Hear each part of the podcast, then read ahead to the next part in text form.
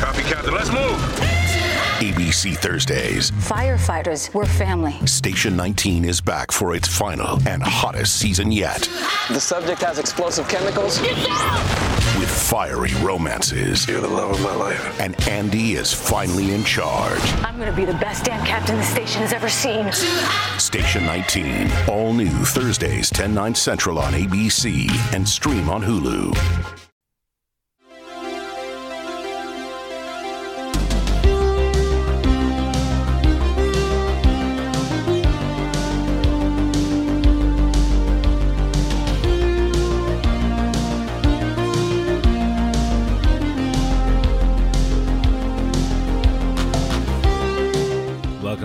Game of Thrones 2 Electric Boogaloo. I'm your host, Anthony. This week, I include my full conversation with Podcastica's Jason Kabasi. If you are a Cocoons of Horror listener, you probably already heard this interview. Although I've looked at the numbers, and several thousand people have not yet heard this interview. So that'll be at the end of this podcast. Before I get to Jason, Steve and I talk about Stormborn. This is the second episode of season 7. Sam cures Jorah of Grayscale. Jon decides to go south, leaving Sansa as regent. Qyburn unveils the Scorpion. And Grey Worm and Missandei finally hook up. Here is comic Steve Osborne. Steve Hot Pie is back. Hot Pie is back, and he is not on a gluten free diet. no, he's not. You got to brown that butter, Steve. He may be a gluten specific diet. Is I, I just, it just warmed my heart, man. It warmed my heart to see Hot Pie back. no, yeah. I mean, there's no, there's no objection here. Bring me some hot pie. Uh, I thought that was actually quite a nice scene, and it made me think. It did so much, actually. Th- that scene actually did quite a bit of work, besides just the nostal- nostalgia of having Hot Pie back. Right. And you know, you, he's, it's nice to know that he really still does care about the work, right? Cares about the work. Because a lot of people they'll chase their dreams, and then when they start getting paid to do their dreams, it kind of be, just becomes a grind. do what right? do what you love, and you'll never work another day in your life. Hot pie. It ties up several storylines. It reminds the, the audience what happened to the phrase. Brienne gets mentioned, so there's a callback there. Yeah. Uh, you have some mention of Cersei, and then Arya finds out about the Boltons, right? Yeah. So the so the re- the potential redirection, right? I mean, that's So in like a very short space, you kind of get this Arya caught up on all of the politics in Westeros that she's missed, and it reminds the audience. and this it is reminds the audience. this is a real good example of of proper exposition done well, right? Right. So, given that we had all this, you know, we had the nostalgic reunion, we had the laugh, we had Arya meet someone who doesn't want to murder anyone. It just really kind of makes that Ed Sheeran stuff hmm seem Oh, so gratuitous because yeah, yeah, yeah. because all of that could have been done in this. In fact, it kind of was done in this. It was done, and you didn't need it, and it took you out.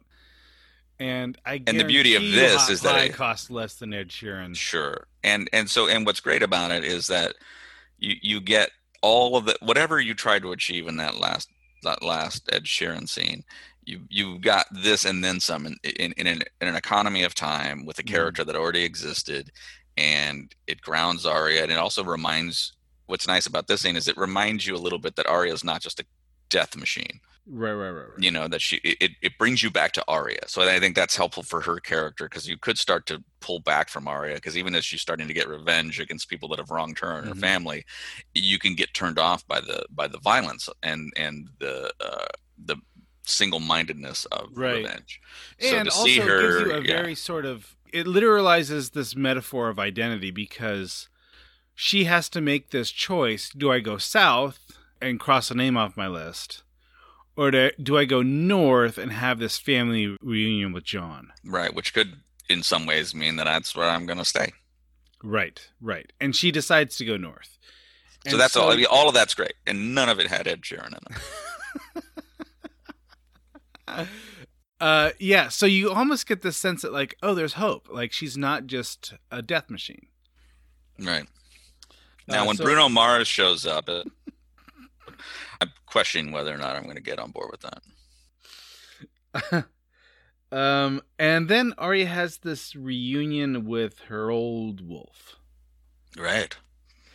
Um, and I really okay. This was the only scene in the show where I really felt like they made the dire wolf look like this, you know, otherworldly beast. I I felt like in all of these other sh- They just they look like regular sized wolves. they just look like regular wolves, and then. You, I saw this and I thought that's what they should have been doing the whole time. That's what they're supposed to look like. Right. So I was I was pleased with that scene, and I did like the callback to um, when she tells her father, "That's not me." She okay, so like season one, he says you're gonna be a lady, and you're gonna run a big house, and you're gonna have a castle, and she tells her dad, "That's not me." And I think what she's saying there is, you know, don't don't try to tame me. Um, Mm. I'm not. I, I don't fit the gender role that you think that I fit. And then the the wolf leaves, seemingly like, no, I'm not going to be domesticated. Right. And she says, "That's not you." Oh, that's great. So I love I love that parallel there. That was really really well done. I thought. Uh, and no Ed Sheeran in that scene either. As far as we know. we don't I don't he may, I think he may have actually been singing with with Sheeran's voice. I think Ed Sheeran was uh we it, he was the on all fours. They just CGI'd the the wolf over him. We saw the death of the sand snakes, or at least two of the three, I think. Did we get all three? Because I know we saw two, one hanging and one sort of. Yeah, yeah. I think we saw two of the three die.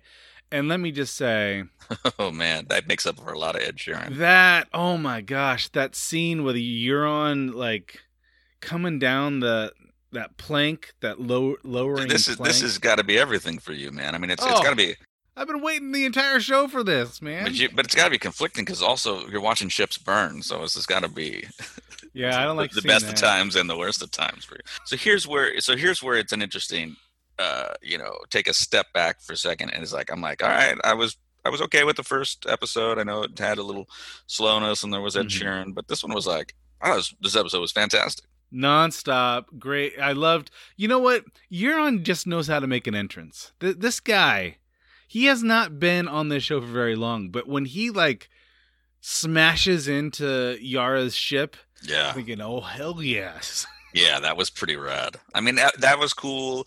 The the battle scene like and just the the that tension of of oh man this this complicates everything because I mean Tyrion had this great plan.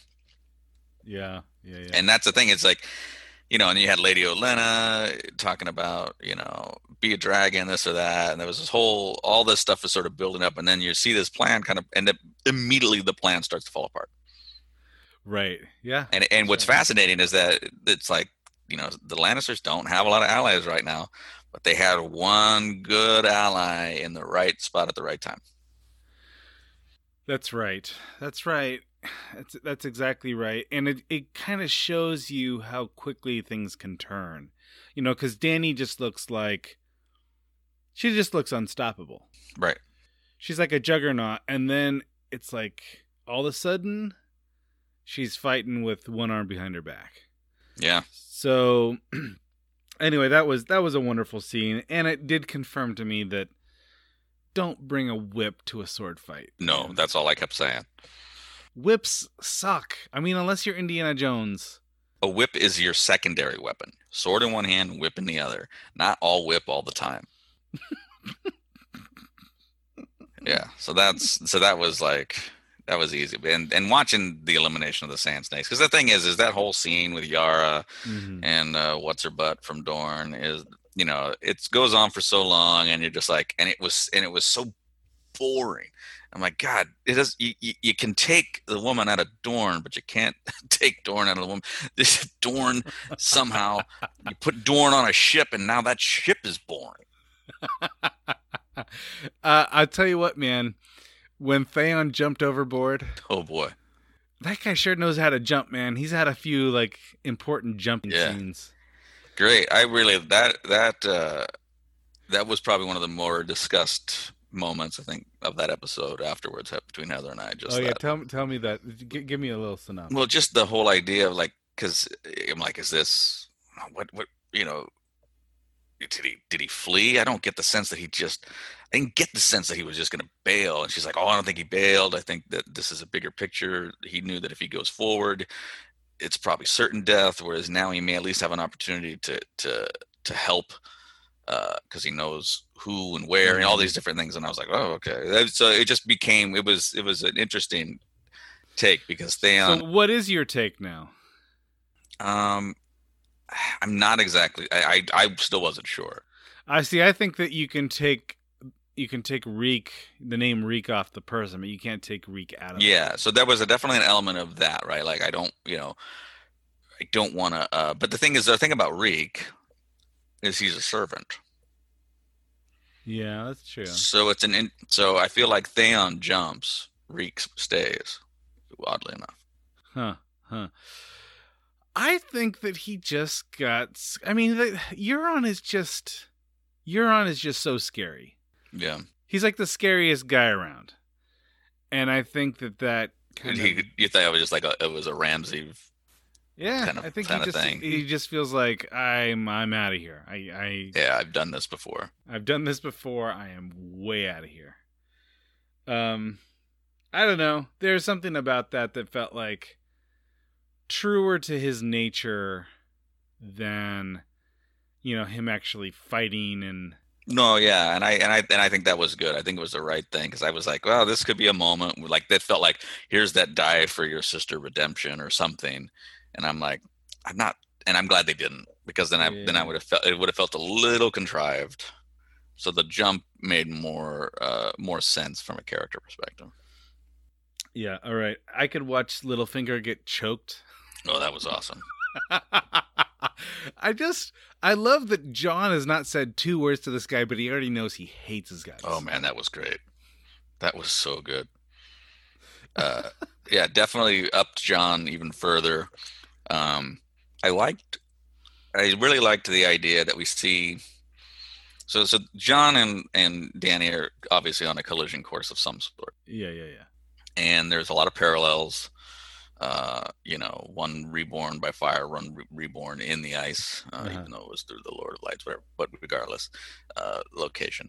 Um, and and they're sort of they, you know one is a reluctant leader the other one is a they believe that she believes it's you know destiny ironically they're related um, but you see there's also this parallel trajectory of Littlefinger and Varys because I think the last time we saw them Hmm. together we really saw uh, you know Varys has his intent which is peace and you know and and that was echoed and then Littlefinger is, is power and he believes that there's no such thing as this this is all ruse even you're you don't believe this you know altruistically you just couldn't um and so now we and then so they each have an interaction with Mhm. with the the counterparts right the jon and, and dany and dany was just much more like "Mm, give me i don't have any reason why i should trust you you would have had me killed Mhm. and he's you know and he, but he's there, there's a lot of honesty back and forth like a ton of honesty between them and Yeah. then she shows him mercy and, and gives him a threat because i think there is a sense of like look i mean you do seem like you're valuable but you also seem untrustworthy Well, he, I mean, he says, "I'm not." I, clearly, he's more loyal to to what he perceives as the the well being of the people right than he is to her cult of personality, mm-hmm. which kind of makes him unique. because everybody else is bought into her Yeah, exactly. exactly. and then on the flip side you have Littlefinger just peppering Jon with with information Uh-huh. and and his and his so-called intentions and Jon just does not want any of it. And so I love that comparison of how those two characters are being viewed. Not entirely trusted, one Mhm. l- way less so than the other, but the one has value. And then so whereas where Dany is like, all right, I will let you live because you have value, so to, so to speak. And then on the flip side, Littlefinger is like, hey, you need to recognize my value. Uh, like basically, thank you. You should be Mhm, thanking me. mhm. Very much reminded me of the Wolf uh, and um, Vincent Naria? Vega. No, and Vincent Vega. okay, yeah, sure, yeah. Please would be nice. and uh, and so so I really I, I like those watching that dynamic because I think the Littlefinger Varys dynamic is an underrated one, and since we haven't seen it together for a while, it's nice to see the sort of the juxtaposition uh, of, of and they're both right there, right? I mean, they're Yeah. both right alongside these these leaders that could, you know, change the course of of, of rule for a while. There are very few scenes where I have to actually watch through my fingers, Steve. hmm This scene of Jorah's skin condition getting cut off. Yeah, you and Heather both, man. I, I it didn't bother me even a It little. really, bit. I mean, just oh man, the the the immediate pus that comes out, and then just his the way he plays it. Oh, he plays it. The, the acting is great. I I mean, I honestly, I was I, I've seen people get beheaded and tortured, and you know how they're flayed, dismembered. That scene really got me. Hmm. Uh, I don't know, man. I don't know what it was. It was well shot. I'll tell you that much. Yeah, really well done. I was all concerned that the piece was going to splatter onto Sam. Well, okay, so he's wearing gloves, right? No face shield. yeah, no, they haven't. I guess he could like put on a helmet. Yeah, that's kind of what I'm thinking. Like, helmet up, bro. So, okay, so yeah, so Jorah's seemingly going to be healed, I would imagine. right? And the reason he's doing this is because of of the, just the Mormont name. Yeah, I think Jeor Mormont holds a place in his heart. I, the way I read it was, I wasn't strong enough to help your dad, but I could help his son. Yeah, I, don't could know. see Or that. maybe it's just like a pride thing. Like, here's something that I think I can do. Yeah, I think it's also like, hey man, I've been cleaning diarrhea and making soup. I gotta. I've been here for a while. I'm ready. I can't go back home and tell Gilly about another day of, of Mhm. just of spooning diarrhea. I gotta. I gotta say, hey, I, I cured someone with grayscale today, Gilly. You know, it makes me like the montage scene last episode even better because one thing that you can do with a montage is that you can it's kind of shorthand for the passage of time. hmm And so you do get a sense that Sam's been there for a while. Yeah, Whereas the amount of time he's been on screen since he, you know, made it to Old Town, it could just be like you just got here yesterday, dude. Like, right. So the montage was pretty good. Pretty good. Yeah, I think I think that that's how I took that anyway. Uh, all right. Qyburn says that he's got a solution for the dragons, Yeah, and and you're thinking, eh, you know, he's, I mean, he's formidable, just and understated. You know, he's never gonna like boast about it, but he has this little sort of sadistic glee on his face. like- yeah, And then we go down and we see the, you know, big scorpion. and now we're like, is he gonna re- is he gonna regenerate a dragon? Is he? Well, yeah, right. Yeah, you, you- I think initially that's what people were thinking. People were thinking like, well, Qyburn can bring back the mountain. Why can't he like bring back a zombie dragon or something like Right. that? Um, but so this kind of, I, and I think that the scorpion is something of a callback to Joffrey's love for crossbows Mm, and that was kind of Joffrey revealing himself to be the most, as I think the most monstrous. right. Uh, you know that little sort of exchange between him and Margaery back in the day when he was, you know, he just had this this little glee on his face about murder, Yeah, yeah. and uh, so I think that this is kind of Cersei going full monster. hmm yeah. So that was, yeah, super effective. I really liked that a little bit. I like the because that kind of goes back to when you talked er, last episode about um, you know too powerful, right? Like too power is Arya too powerful? It's like well, she, she was kind of neutralized a little bit, right? Because in if she was uh, no one like she was training to be, Right. you could make the argument she would be too powerful. But because she is Arya, that's her. Um, that might be the kryptonite, is that she is still Arya, and going home now sort of changes the trajectory. yeah, and, on that for- same note, you you know the the worry would be Dany's too powerful. Yeah, now you. But at the end of this episode, it's like, oh wow, this is actually going to be more of an even fight than we thought. Right. Exactly. Because you, you know, you you you need you get three good shots off, and Dany now, especially with the ship's gone, Mm-hmm. it it doesn't look. You know, so that's the thing, right? You needed that. You needed a neutralization of some sort, Um, Cersei. and you know the White Walkers are too powerful, but we know that their weakness is just a matter Yeah. of got to get that dragon glass.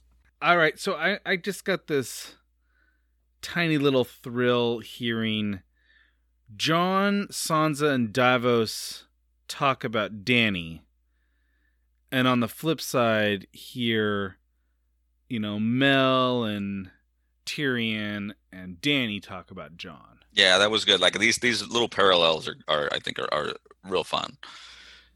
Because you've been watching these characters for you know six seasons now, Yeah. and a little mention here and there, but Dany's never heard of Jon before. That's, Right. that's just that's what her reality has been. Of course, she's got she's had bigger fish fish to fry. Yeah.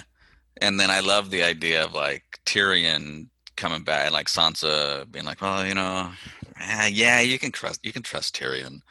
But don't Mhm. go. Like there's that there's that I love all that part of it, right? Because and and I and I feel it's good because Tyrion's Tyrion's goodwill it helps, you know, and it ha- and it, it echoes, and I think that that's good, and I think that that's right, and uh, and I and think you, that that I think you called this. So when we when we were talking about Tom's death, your take on this was this is going to be women in leadership all around, right? hmm So Jon deciding to go south puts puts Sansa in charge of the north. right, So now you have Cersei in charge of King's Landing. You've got Dany in charge of the rebellion or whatever. You've got, you know, I mean, if you just think about her council, it's like Ellaria and Yara and Lady Olenna. Mm, And now you've got Sansa in charge of the north. right.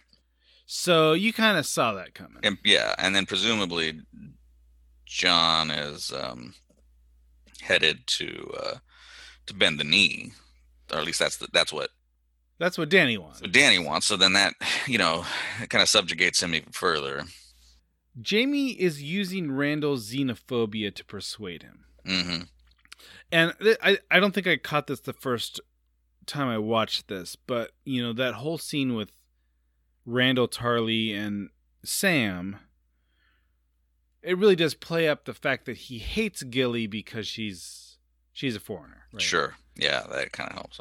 Right? So she's not just a, she's like a savage in in his eyes, and so Jaime kind of susses out something about him and suggests that here Dany is back and she's got this army of savages.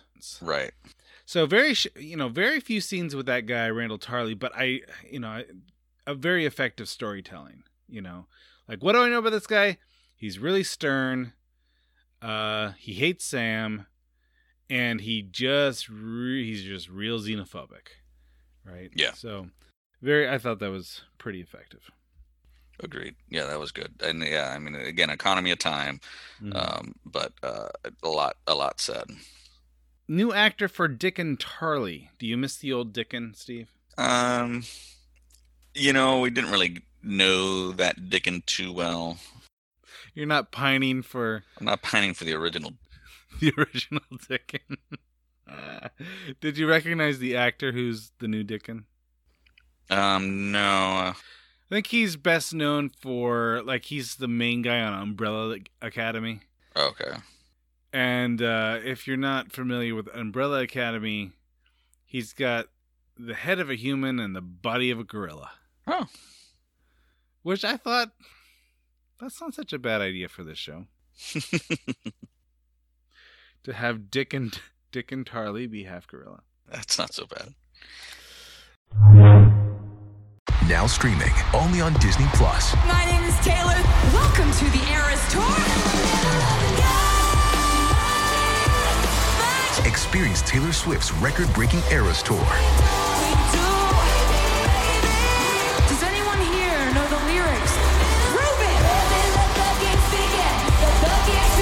Swift The Eras Tour, Taylor's version, with four additional acoustic songs.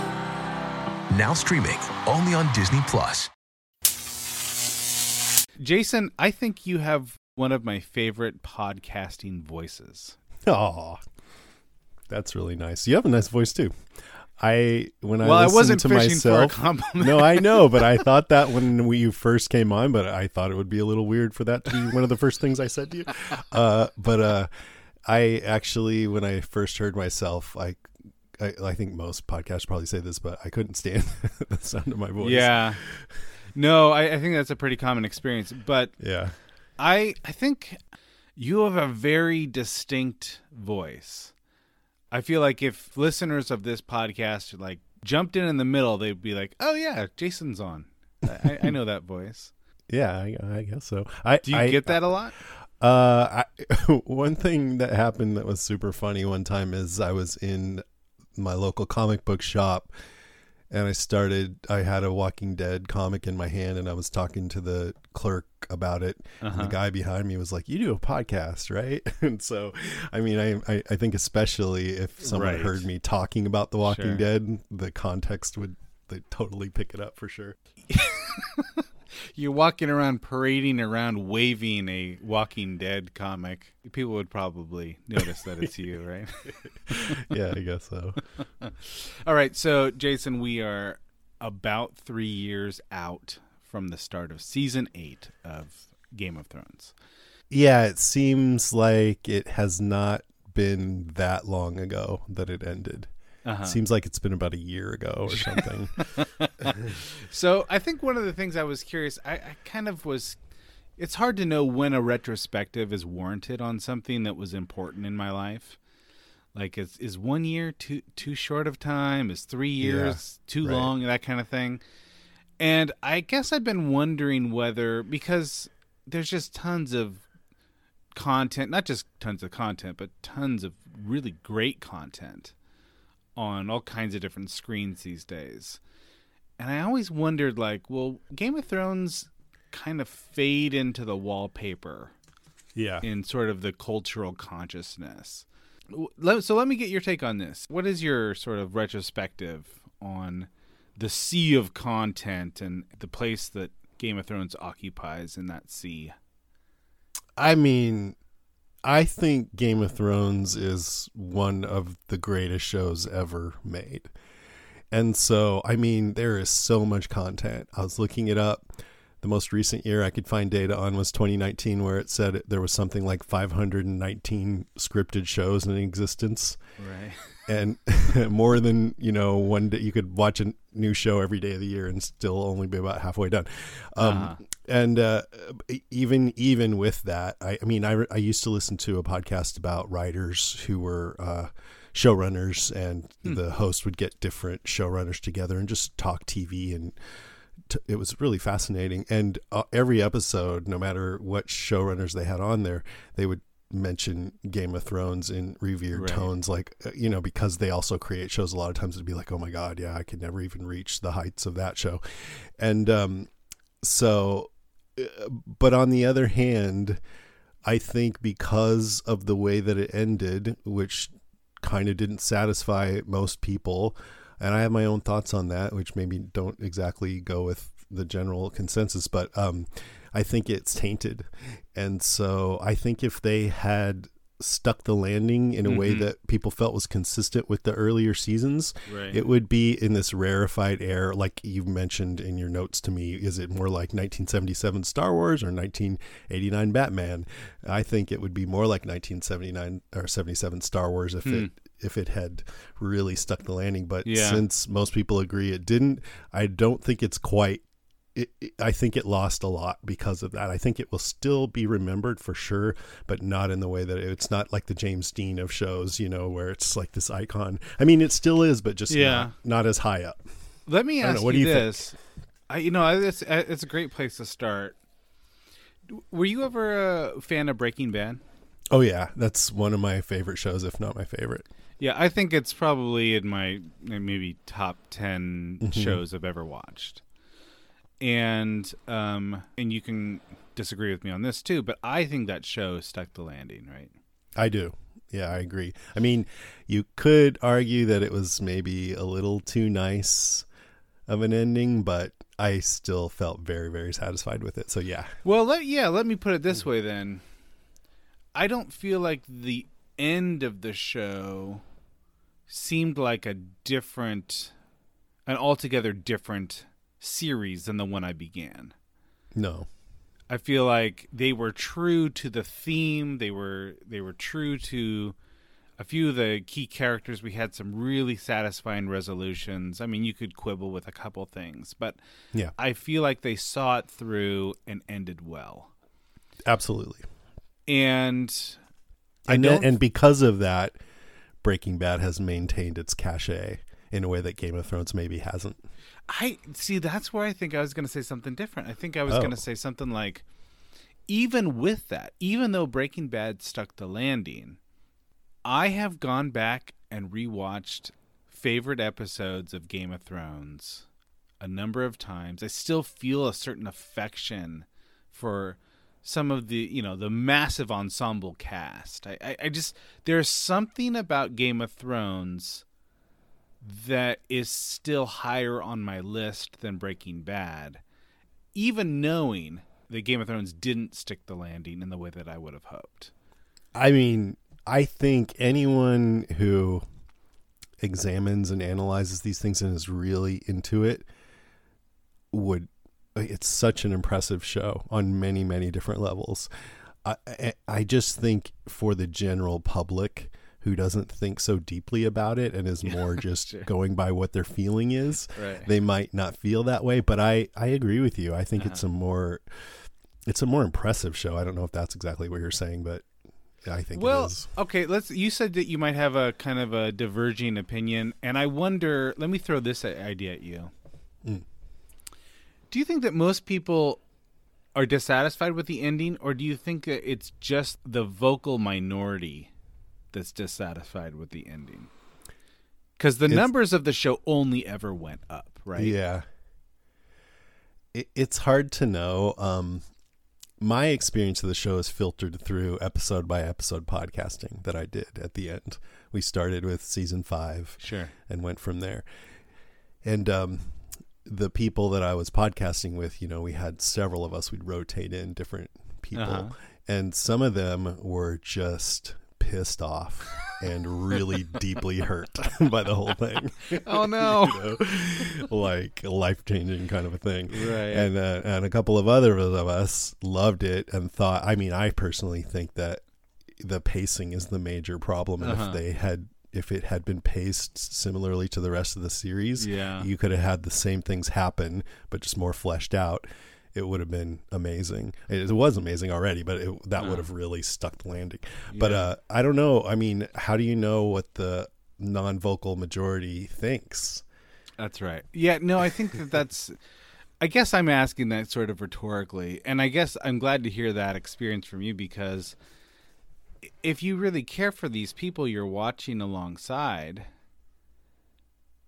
it's hard not to experience this show through their eyes, right?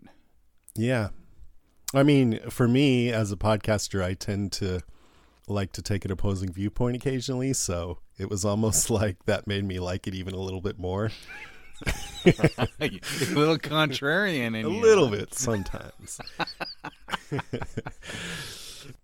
I, I will say this. So Aaron and I were trying to promote this book, Gods of Thrones, about the time that that uh, season eight came out, yeah. and we are going to do one last promotional video, or not video, but podcast about the book, the night after the final episode, season eight. And I remember walking in the Bald Move studio. It was just me and Aaron, and I said, "Oh," he said, "What? What'd you think?" And he was clearly. It was like It was like someone had just killed his dog. He just he was so wounded. I felt so Oh. bad. I wanted to give him a hug. Oh, He was so wounded. He's like, "What did you think?" And I I heard the words "I loved it" come out of my mouth. Mm. And I realized like, "Oh, I I did have trouble with it. Like there was a lot of things I had trouble with, but in the in the end I think I loved it." And I mean, it was like it was like I was pouring salt in the wound. Yeah. I should have nuanced. I should have nuanced. Uh, I, but I will say, there was a lot that I did love about it. I mean, I think in, in retrospect, I can see a lot. I would have, man, I would have done a few, a few things very differently than what they did. Mm. But there was just so much I loved about it, and and I and I really feel something of a divided mind about this, uh, about about season eight in particular. I don't know. It's it's hard not to think if I had not been watching with a second screen, or if I had not been watching while I was also listening to podcasts, or if I had not been watching watching while I was also looking at social media, I wouldn't have nearly the amount of nits to pick about that show that I ultimately did. And yet, there's part of me that thinks, but that actually, all of those things also enhanced my enjoyment of certain parts of the show, right? I mean, you think back, you know, Happy Days, or I don't know, I'm trying to think of an earlier show that we all fell in love with, MASH, Uh-huh. you know, I don't Uh-huh. know, had had nitpicking social media around it, it would have been a whole different experience of the show and maybe maybe not as good. Yeah, yeah. There's no, there's no question about that. So Mm-hmm. I- I feel like my, and I don't know if you, if you remember, But wait, hold on, hold on though. Yeah, yeah. I think even if if there was no social media around Game of Thrones, a lot of people would have been shocked by what Daenerys did in a way where they did not agree with the show going in that direction, Mm. even without the social media. I think they would have been hurt by that. Mm. That's my gut feeling about it. I'm not saying I was, but I'm just saying I Mhm. think a lot of people would have. No, I think you're you're right about that. And for me, I kind of saw Daenerys turning at some point. Yeah. I mean, for me, that was the question. Like, Yeah. which way would that Targaryen coin flip land Uh-huh. for Daenerys? That was the question, right? So you had to, if you're going to ask the question, you got to be ready that the answer might not be what you like. Right. Yeah, for me it was always I always kind of thought, no, this she's a Targaryen. History repeats itself. There is going that's what that's one of the things that these stories do. It, Mhm. it tells you a story from 20 years ago and and then the consequences of that story are going to play out 20 years from now. Um I thought she's a Targaryen. She's trying to conquer with dragons. This is going to go badly. it's amazing that everyone has fallen in love with this character who I'm pretty sure is going to be the villain in the end, right? That's interesting. and See, and yet I hear, I listened to your uh, most recent episode, part of it anyway. Uh-huh. um, you guys were talking about whether uh, the casting of um, what's her name, Emily. Oh, Emile, uh, Clark, yeah, yeah. yeah, Emilia Clarke, and um, maybe she was too charming for the part, but I, but I think it was great because the show gave us like you always ask, you think about tyrants in history, how could they have had such a passionate and loyal following Uh-huh. when they're such a horrible person? We got the emotional experience of that, so I think that was brilliant. You know, you, I mean, people were so on her side, most people, Mhm. and wanting her to succeed, and but the seeds were always planted of what was going to happen. She was going to kill with fire and blood and burn cities to the ground from season one. Well, that's right. You know, Martin can play with this sort of thing, and and he kind of shows that he does this throughout. He'll create a villain like Theon, right? Hmm. Just villainous villainy coming out of this Yeah. guy. Douche. and then all of a sudden he'll give you like something tur- will turn and you'll start to feel empathy for a person that you never thought you'd feel empathy for, right? Love that. Or Jaime Lannister. Jaime Mhm. Lannister, like first episode, this guy tried to murder a child, right? To keep a secret. He is guys so that in- he could go sleep with his sister. Yes, that's right. Yeah, he has. He looks. He just looks like a bad guy. He is a bad guy. Everything I know about storytelling is that this is your bad guy, right? Mm-hmm, And within what four or five episodes, I've I'm really interested in this guy, and within four or five season, I've fallen in love with him. It's a really amazing trick. I love it. Yeah. And so it's kind of, you know, I don't, I, I guess what I'm saying is, I don't think that we should have been so surprised that Emilia Clarke could turn into the bad guy at some point. Um, but I, so I wonder a little bit, like, would it have been possible to have her do what she did, but in the end, sort of recapture the empathy that we had in the beginning? I think that it would have required maybe another season and they were certain they just were not willing to do that right I, I, I even to get to that point, like even though she laid, even though I, I do believe all the seeds were laid for that, just the fact that she had succeeded in her mission and then chose to go around and burn the inhabitants of King's Landing. Really, you really needed to like. I I, always think uh, the perfect ending for anything is surprising in the moment, but then feels inevitable once you think about it Mhm. that's just the great kind of ending. And to me, it was surprising, but I don't which think it let's quite. be let's be honest can you imagine how difficult that kind of thing is when you have the number of viewers that game of thrones had yeah, millions. Yes. I, I, I just think they if they had taken more time to get her to that. I mean, I know they wanted it to be a surprise, so it's very tricky, but they did, you know, they had her talking about how you need to either rule by love or by fear. Mhm. And then in another scene saying, um, the people of King's Landing don't love me, and she was frustrated by that. And I, so I Mhm. think that's kind of what was at the core of why she did that Mhm. to rule by fear over these people who don't love her. And yet, still, it felt like, what? Why is she doing that? Instead of, oh, wow, she really did it, you know? And if you, if they could have had her,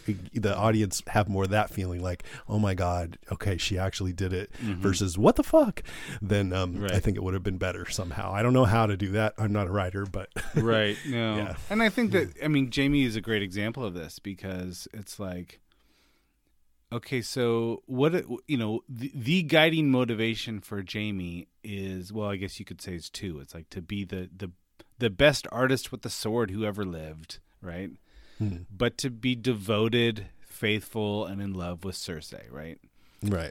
and in both of those ways, I don't think they ever betrayed his character. So even No. if he started doing things driven by those motives that made him seem heroic at times, they were still true to the motives of that character. That's another storyline that I think a lot of people were dissatisfied with that he went back to Cersei, Mhm. and I thought it was great because, Yeah.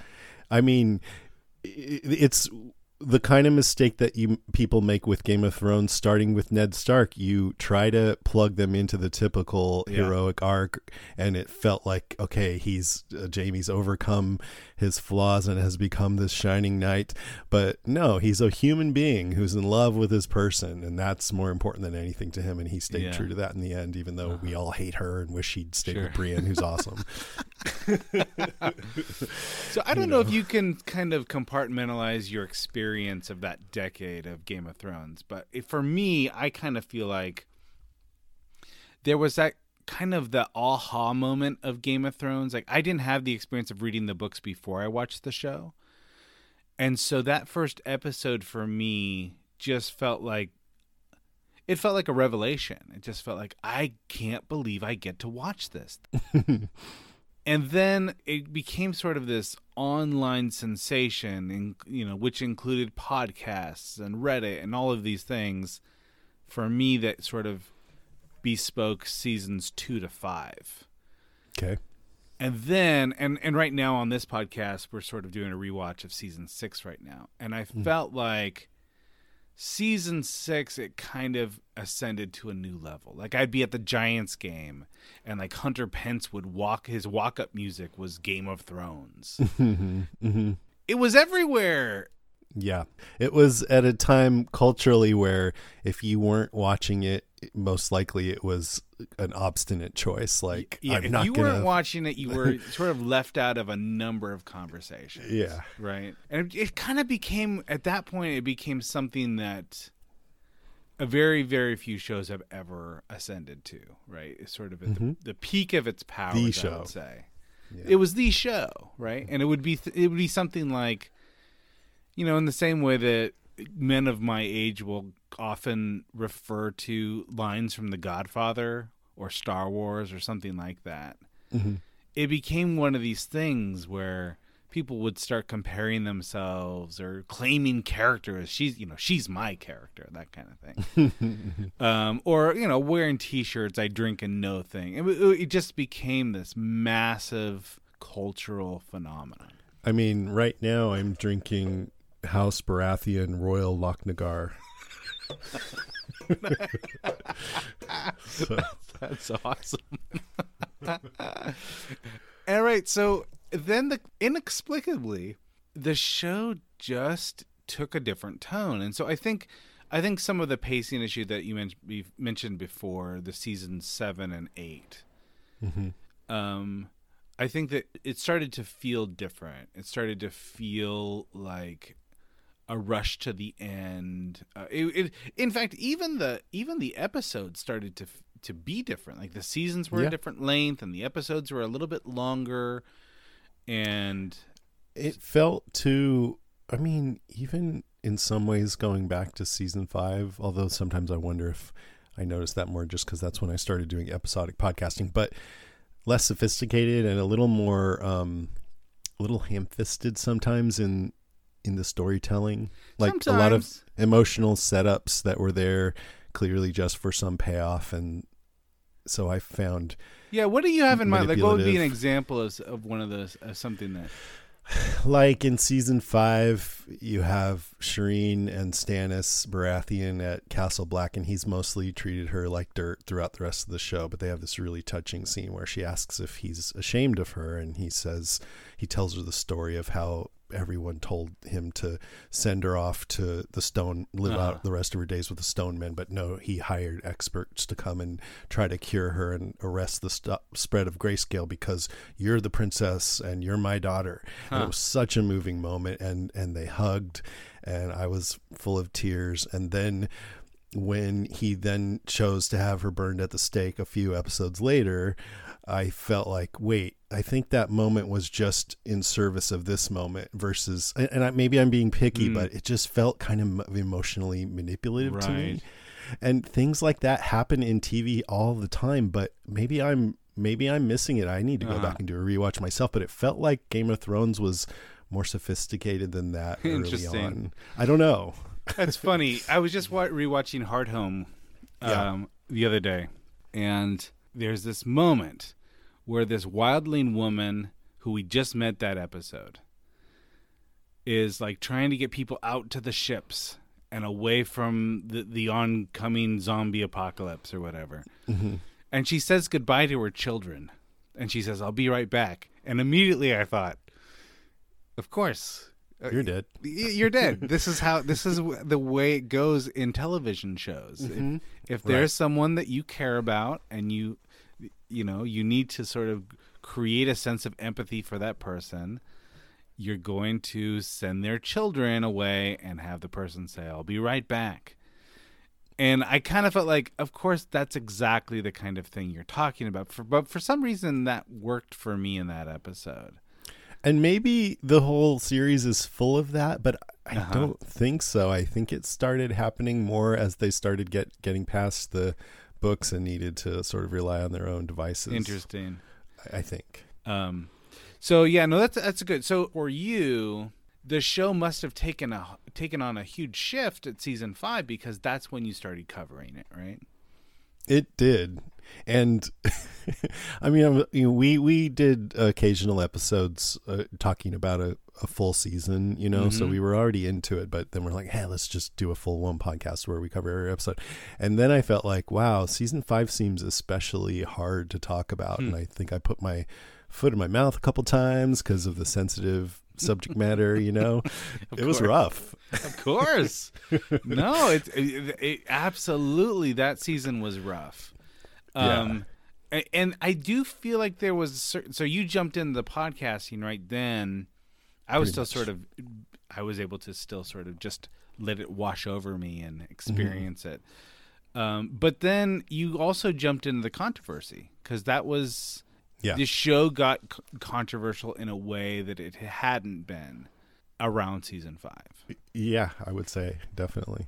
Which probably doesn't hurt for a podcaster, but then you got to be super careful about it. Yeah, I mean, the way in particular that we talked about, uh, you know, Sansa's quote unquote wedding night mm-hmm. with Ramsay was clumsy to put it kindly. And so then in the next episode, I made sure that we asked two women to host that one and I came on and apologized for my clumsiness and mm-hmm. had them take over, you know. And um and it, credit it, it, to you. I mean credit uh, really credit to you for recognizing it and then getting out of the way. yeah, I mean, thank you. Because a lot I, of people I, would double down on that, right? Exactly. Yeah, and um, yeah, and I didn't want to do that. I want I want to be sensitive, and I, I am grateful for the feedback from our listeners and everything. And and I've totally grown from being a podcaster. You know, I think being a podcaster will show you your flaws as a mm-hmm. person, especially if you have a lot of engagement with your audience, which I love to do. Mm-hmm. And and I think it was fascinating to talk about that, but it was also it was hard to not just that moment either. Just season five was hard in particular, but on the other hand, I think one of the best things about Game of Thrones is how nasty a show it can be. Well, it's it's true, and uh, you know the showrunners made a few mistakes specifically around rape that it, yeah that I that I I would never liked, but I will say this that um that the show the show was able to bring us to moments glimmers of hope in a way because the default position was so dark to begin with, right? So we really so for instance, we really did rejoice with the heroism of Arya. Yeah.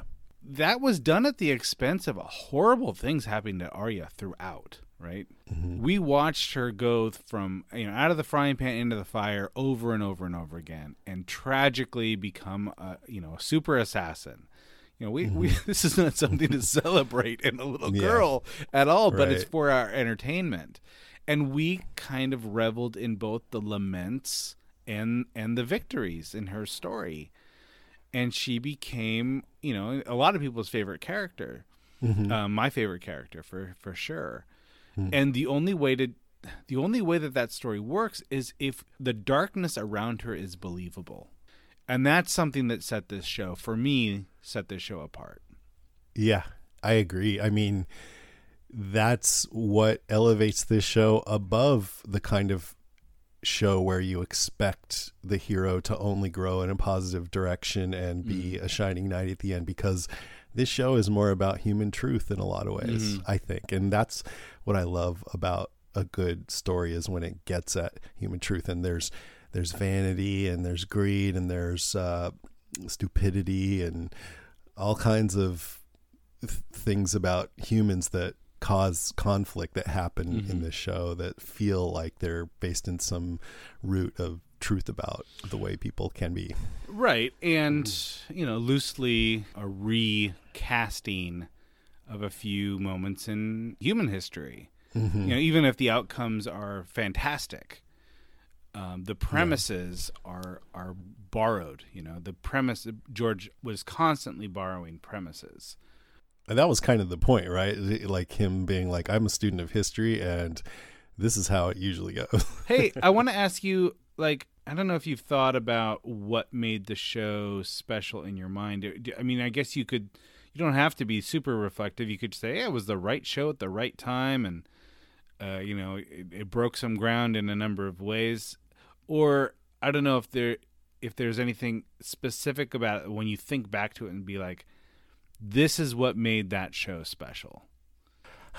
Well, a lot of the things that we've been talking about, um, you know, just how cruel the show could be, but having really the Starks at its heart, who are these good people that we were rooting for the whole time and trying to navigate their way through it, you know, Sansa and Arya and Jon and Ned at first, Robb, and some of them failing, but I mean, if they had all died then it probably wouldn't have been too much, you know. Mm-hmm. So some of them made it through, and so just uh, having that that good heart, that good core, but but having the kind of things like so awful what happened to Shireen bur- being burned, mm-hmm. Gregor Clegane gouging Oberyn's eyes out. Um, I mean, starting with with uh, Bran, what happened to him with and Jaime in the first episode, and then Ned. I mean, what happened to Ned really just was like, okay, this is not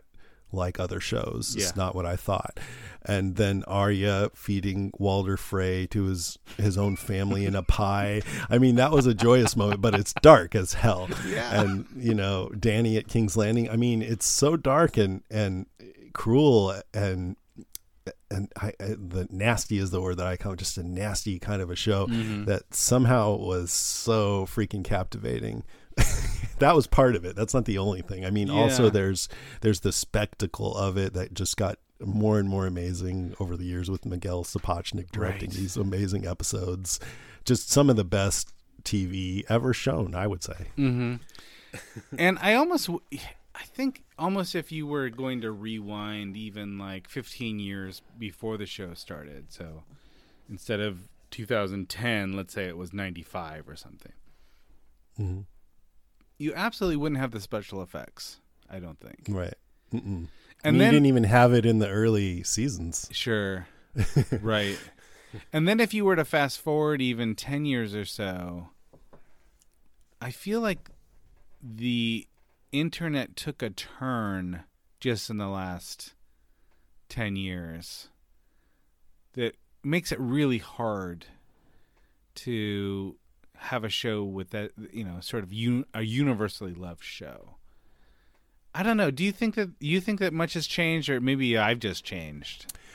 No, I've often felt like maybe Game of Thrones is the last like unifying show, you know, and even Game of Thrones. I mean, if you look at the numbers, Mash what had like 50 million people or something watching the finale and Game of Thrones was what was it around 17 million or something. And that was even a low number because just think of the amount of people that were, you know, watching the show illegally or borrowing a friend's. Right. Yeah. It's just the there. I, I don't know. Part of it is just as simple as there are so many more shows now that, mm. and and and it's the culture, the internet. Yeah, yeah. I think you're getting at is the internet has kind of fractured the culture. We've all found our bubbles, and so it's hard harder for us to all come together on any single thing, right?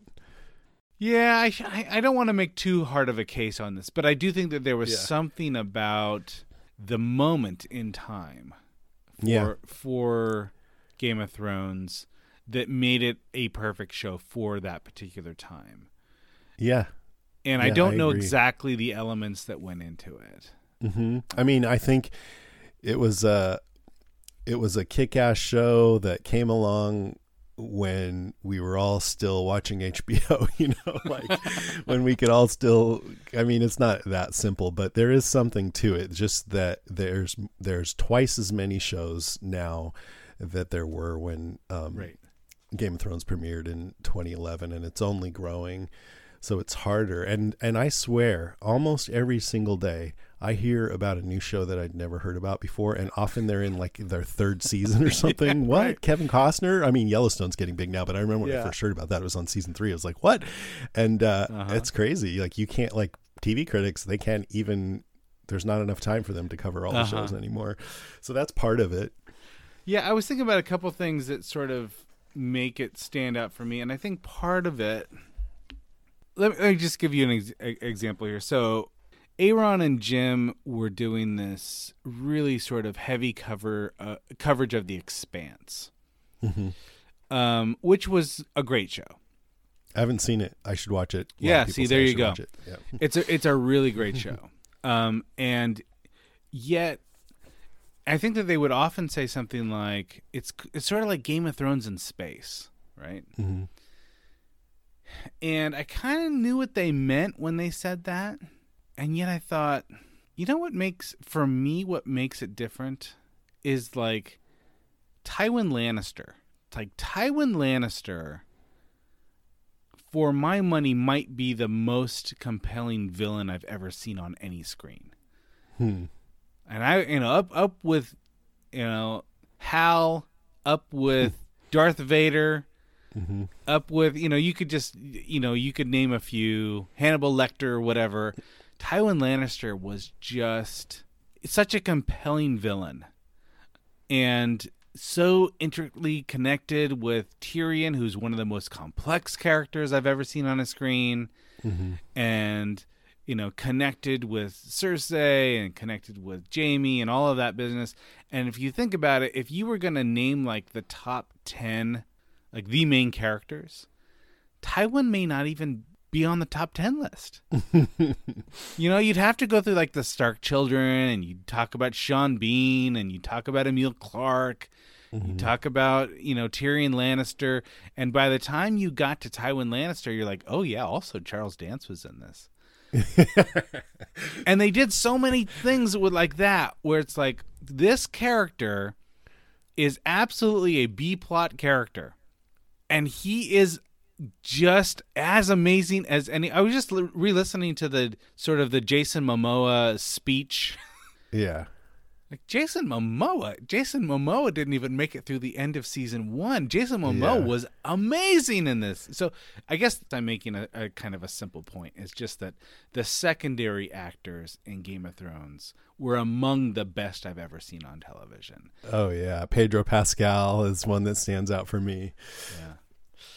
So yes, absolutely, yes, yes. So many great characters with with great actors behind them for sure. So if it was just about like the shocking moments, Incredible. you know, if it was just about Ned's beheading or the red wedding or whatever, um, you know that those are things that actually will bring eyeballs. Yeah. But in order to bring the plot to life, you absolutely need a character like Tywin Lannister or a character like Lady Olenna. You know, a character like Yeah. that where you just feel like every time that they're on the screen, you can't take your eyes off that person. Yeah, absolutely. And the writing is incredible. And, you know, it goes back to what I'm saying about human truths that a part of the reason why these characters are so captivating is because they feel real Mm. and they feel complicated. Like you can root for them at times and other times they're despicable, you know? I mean, even, even Joffrey, you might feel sorry for him uh, at times. I mean, not much, but you know, you can at least recognize some of your pettiest impulses taken to the extreme in what he does. Like, uh, it just Well, yeah, yeah, yeah. we were talking about vil- heroes and villains, right? So think about Tyrion's character arc. Tyrion Lannister Yeah. kills Shae. He murders Shae. He strangles his lover. and two two episodes later, we're like rooting for Tyrion again. It's it's it's bu- it it just. I almost feel. I'll, I'll be honest. I was saying it just now. I feel a little bit guilty about it. I, right. I do. Yeah, absolutely, absolutely.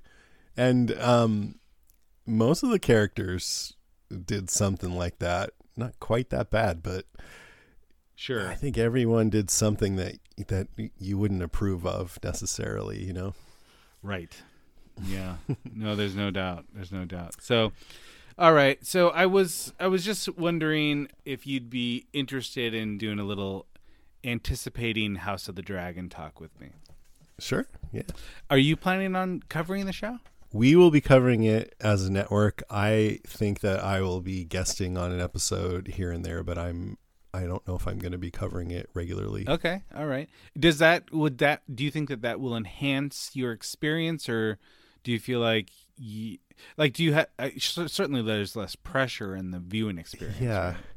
Yeah, actually um this is yeah, it was I I kind of just have been going on impulse while planning how we're going to tackle that and haven't really thought too much of why. But now that you're asking me, um I think it was I really uh, it sounds I don't know um, like self important or something I don't know, but to podcast on Game of Thrones is quite an endeavor, and it takes a lot of work to do it justice, mm. and it's it's an emotional experience, and I just feel like I want to be able to more sit back and appreciate it. Hmm. Yeah. Some yeah. Well, certainly, certainly. So I, I would, I would hope that for everyone listening too. So, I've come up with a couple bits of advice, a travel guide, if you will. The three key steps on how to appreciate House of the Dragon. Excellent. And I, w- I want to run this past you, and I want to hear your reaction and uh, push back if you need to, or add things that occur to you as I'm giving you my tourist book. Good. All right. so think of me as a docent for the next five minutes. Excellent. Okay. Here is my advice. If you are listening and you would like to enjoy House of the Dragon, my first bit of advice is that you should not expect the show to be the best show you've ever seen. I think that's yeah. reasonable, right? I mean, for me, that is a key mindset to go into anything because I've learned that my expectations can completely color how I'm going to find something. If I've heard, like with Eternals, for example, it got a lot of middling reviews mm-hmm. and I liked it. But if it had been hyped up I probably wouldn't have liked it. Right. so yeah, it's almost like a little bit like, oh wow, really? That's how much it influences you. But yeah, I couldn't agree with you more. If you just kind of don't have your expectations up too high. If your expectation for anything is, unless this is the best thing I've ever experienced, I'm going to be disappointed. It's a failure. It's there's no, it has no chance of succeeding, right? Yeah, but on uh, having said all that, with Miguel Sapochnik at the helm, uh-huh. I can't help but be excited for the spectacle that we're going to have. I just can't help it. Of course, of course. And I mean, and look, Game of Thrones is my favorite show. It's it's one of the best mm. shows that's ever been on television by any by any standard. Mm-hmm. I just don't think that I should walk into House of the Dragon expecting that it should elevate to those heights. For instance, I could kind of almost prophesy this that someone will come away, or let's say 5 million people will come away and say, I liked it. You know, it's not as good as Game of Thrones season four, you know. right. Which to me, I feel like this is a non-statement. Don't what, uh, what? You know, it's like it's like coming out of a concert and saying, "You know what? It's fine. He's no Mozart." It's like, come on. we have yeah. to have a different standard for this sort of thing. So yeah, so that that's my advice. I'm not saying mm-hmm. having low expectations, Jason. I'm saying don't expect it to be the best thing you've ever seen. All right. So that's yeah. that's advice number 1. Good. So we're we're on the same page. We, we like we like that. Absolutely. Okay. Yeah. I I yeah, I wouldn't suggest anything else uh-huh. other than what you said for sure. Okay. You're setting yourself up for disappointment. Exactly. Otherwise, yeah. Okay. All right. This is going to be a harder one. All right. So here. And then if it is the greatest thing ever, we'll be. Then really you're happy. happily surprised, right? yeah. All right. Here's my second bit of advice, and maybe this is more controversial. I would recommend take cocaine before you watch it. yes. At least a gummy. Just just one right, gummy. Right. For maybe not a bad idea. um I here my, my second bit of advice is that if you want to enjoy it, you probably should stay off social media. Mm-hmm. So for instance, like for me, if I sit down and enjoy an episode, I want to put away my phone. I just want to watch the episode. And maybe don't check Reddit that night. You know, maybe mm-hmm. don't maybe let don't it settle. Yes, let it settle. Enjoy it. Let it. You know, it's it's like it's like tasting the soup too early. You know, mm-hmm. it's like let the soup do what the soup needs to do. If it, if you immediately jump online, I guarantee you, there's you're gonna find a hundred people that that found things to hate about the episode. Yeah, this you're reminding me of an experience I had recently because another show that we cover is Locke and Key on Netflix. Oh, okay. And um, we, since Netflix puts out all its episodes at once for a season, Right. but we're covering it weekly. We don't look at any social media or news or anything because we don't want to be spoiled. Mm. And so we had our own experience of that show and we liked it a lot. And then I went back and read a lot of complaints that I had missed during the watching, you know, and it started to make, oh, yeah, they're right about some of that stuff. But um, I got to have the experience of appreciating the show before it was tainted with all of that, you know, on my own terms. It was just for me during that time. And I think I liked it more, even though I did eventually read the complaints because of that experience. I liked it more than I would have otherwise. Right, right, right, right. All right, my third bit of advice, and then we will wrap up here. Hmm.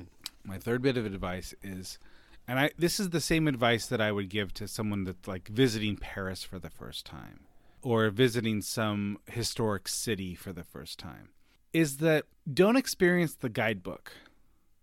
Like you're gonna, there are gonna be people anticipating the next week, and they're gonna tell you what you're going to experience just by guessing or because that they mm-hmm. read the book or whatever. Mm-hmm, mm-hmm. That's not how you experience Paris. You don't go to Paris thinking, all right, now this is how the guidebook told me to feel about the Mona Lisa. No, you- the the guidebook might help you get to the museum, but once you're at the museum, put the guidebook away. Try to use the guidebook as little as possible don't try to anticipate your experience by measuring what other people are saying. That that is my and that could be like stay away from the source material or stay away from spoilers or whatever. Uh, which, you know, a lot of people try to do anyway.